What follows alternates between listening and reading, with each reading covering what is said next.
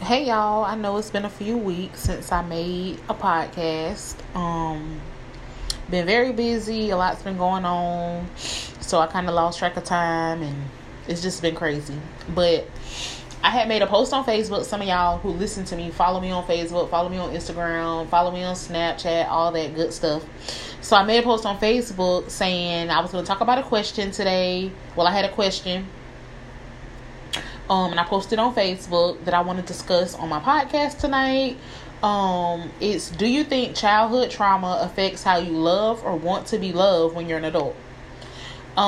Several people commented on the post and really had some good points and really brought some things to the light that I really didn't even think about. And it all made sense to me. My personal opinion, I feel like childhood trauma does affect how you love and how you want to be loved. Me personally, I'm not going to really go into details about my childhood, but it was some things that I experienced as a child. And growing up, it made me kind of view males and differently than I think I would have if certain things would have not had happened to me at such a young age. I can't say it affected how I wanted to be loved. I wouldn't say so much of how I loved, because to this day I still love hard. I love people. I get along pretty much with anybody, unless it's been a problem with you in the past. But other than that, I get along with everybody. So I can't really say it affected how I love, but it did affect how pretty much who I loved. I feel like it was certain relationships I got in just to get in, just to make me feel good at the moment when I wasn't feeling good, just so I could have somebody to call my own when I, in reality, knew that this isn't the person that I want to be with, but, I'm with them because they want me. I wanted to feel wanted, I guess you could say that.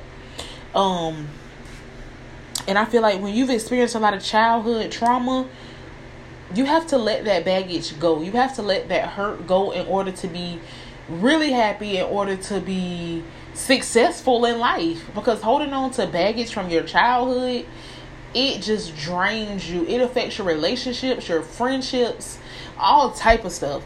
So I'm going to read a couple comments on this particular post that I made on Facebook asking that question. One person was like, yes, it does, because you haven't been delivered or healed from it at times. And that's so true.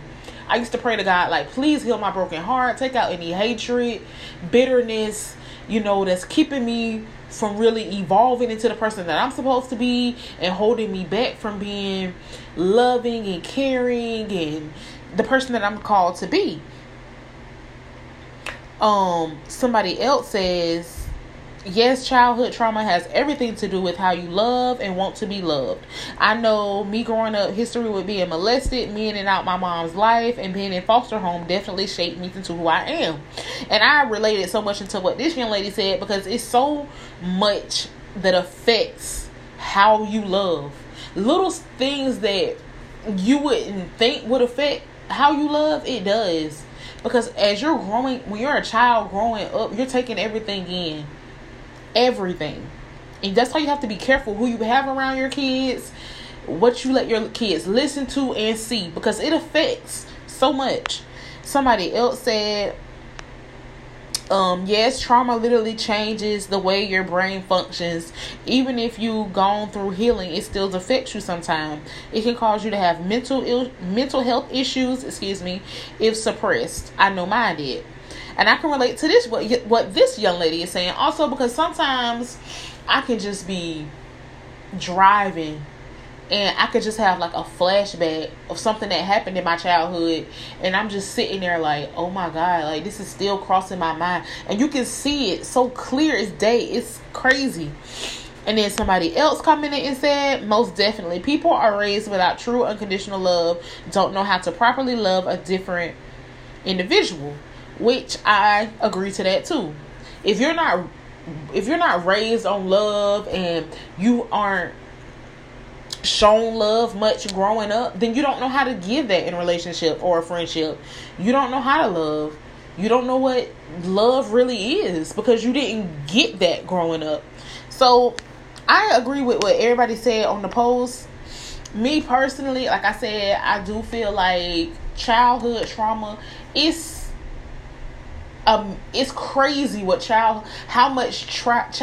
trauma can affect your life. In every area of your life, it can affect your life. Me, like I said, I've been through a lot,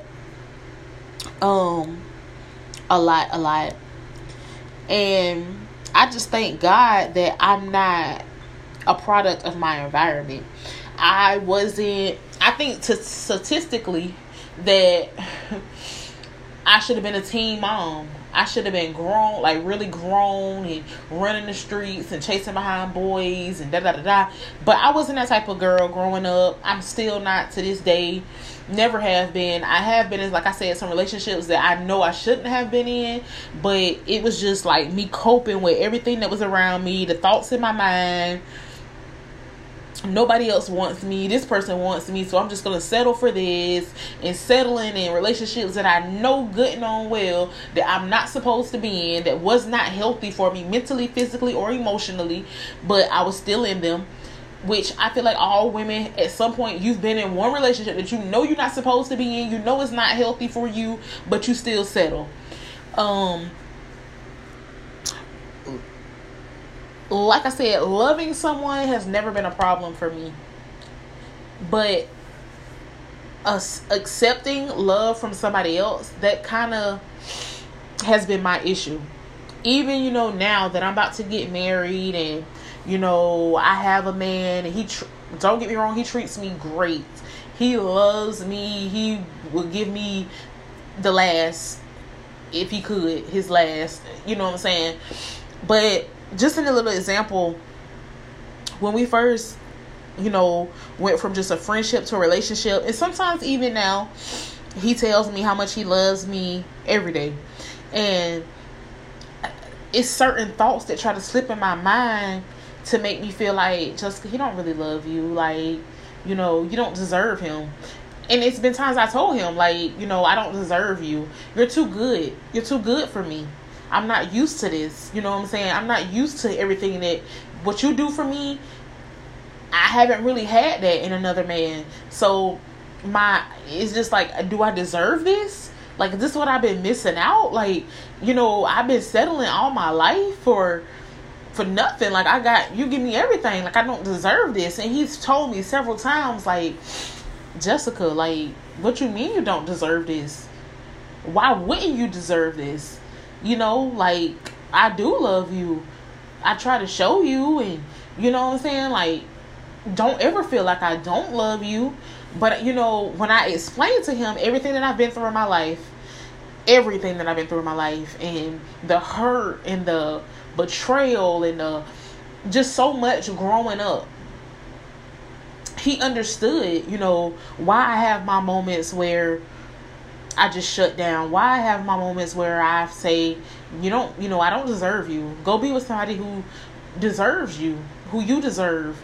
He understands that now. I still try not to say those things out my mouth because I just feel like they're hurtful. But, it just happens sometimes. So I always pray and ask God, don't ever let me feel less than. Because I know I'm a good woman. I bring a lot to the table.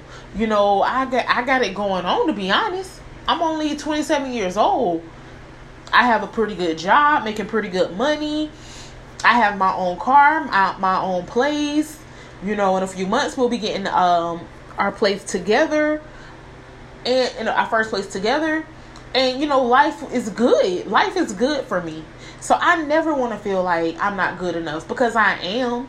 I you know what I'm saying? I am. I'm doing pretty good for somebody my age.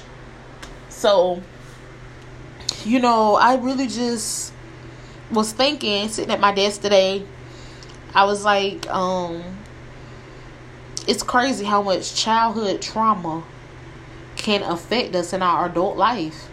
It can make us run to relationships that we know aren't healthy for us. It can make us settle for people who we know we don't need in our life. That's not healthy. And me personally, when you know better, you do better. My cousin said this to me when I was like a teenager. She was like, when you know better, you do better. And I really didn't understand it at that time. But now that I'm grown, I understand it. Because it's true. When you know better, you do better.